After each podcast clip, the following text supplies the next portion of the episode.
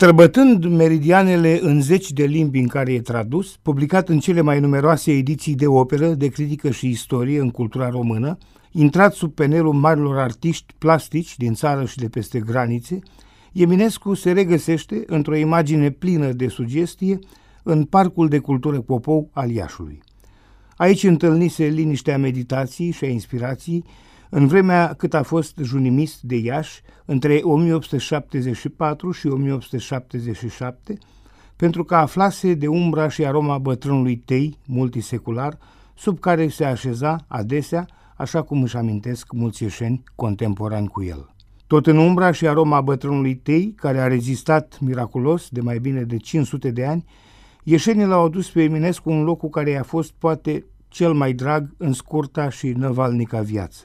Lipsit de înrădăcinări mundane, Eminescu a rămas în lumea gândurilor, iar pașii prin lume i-au fost mereu rătăciți de vremuri ostile viziunilor sale superioare.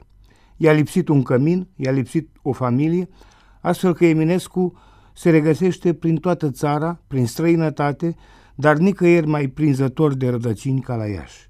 Memorialistic, trecând printr-o viață fără de noroc, nu ne-a lăsat decât foarte puține lucruri.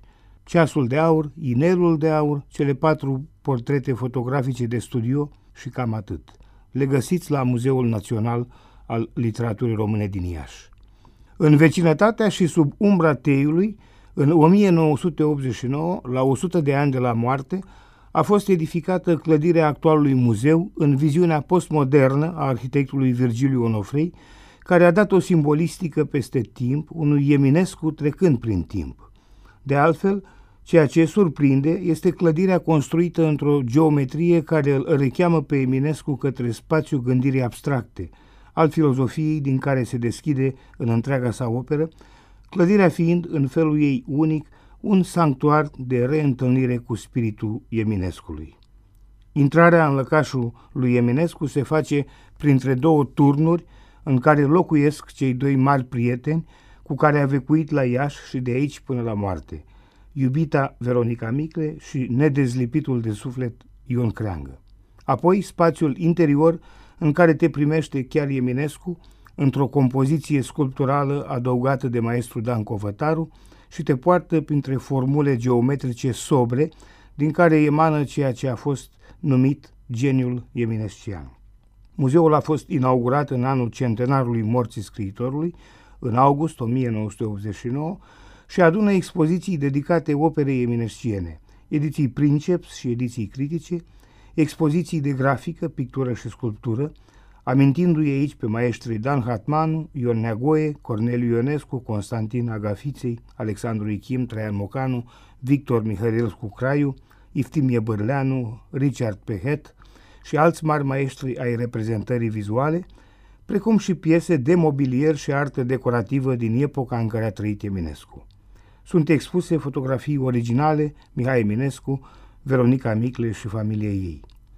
Muzeul tezaurizează și o importantă colecție de medalistică, peste 250 de emisii dedicate de-a lungul a peste 100 de ani, în diverse momente aniversar omagiale, carte poștală ilustrată cu motive din opera sa, de mare interes fiind grafica devenită carte poștală a renumitului desenator Leonard Salmen, dar și emisiuni filatelice și, nu în ultimul rând, ediții de carte de bibliofilie, de tip Liliput, carte ilustrată, albume de înaltă artă tipografică.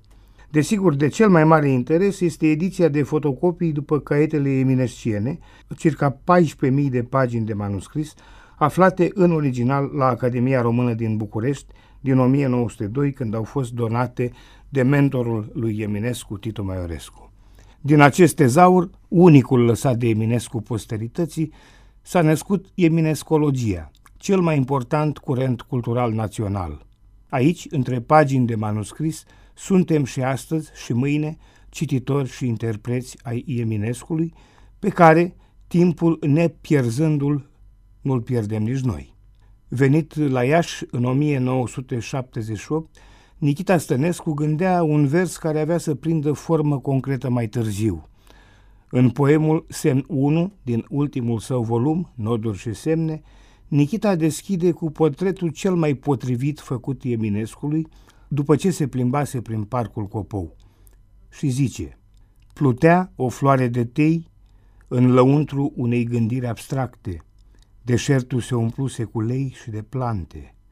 Un tânăr metal transparent, subțire ca la matăioasă, tăia orizontul curbate și lent despărțea privirea de ochi. Cuvântul de idee, raza de stea, pe când plutea o floare de tei în lăuntru unei gândiri abstracte. În adevăr, în parcul copoului Ieșan vecuiește și teiul plin de floare și celebrul monument al leilor, primul de for public din țară, și o pădure nesfârșită de plante, dar mai ales spiritul gândirii abstracte înalte al lui Eminescu, închisă, dar deschizătoare în unicul muzeu dedicat acestuia.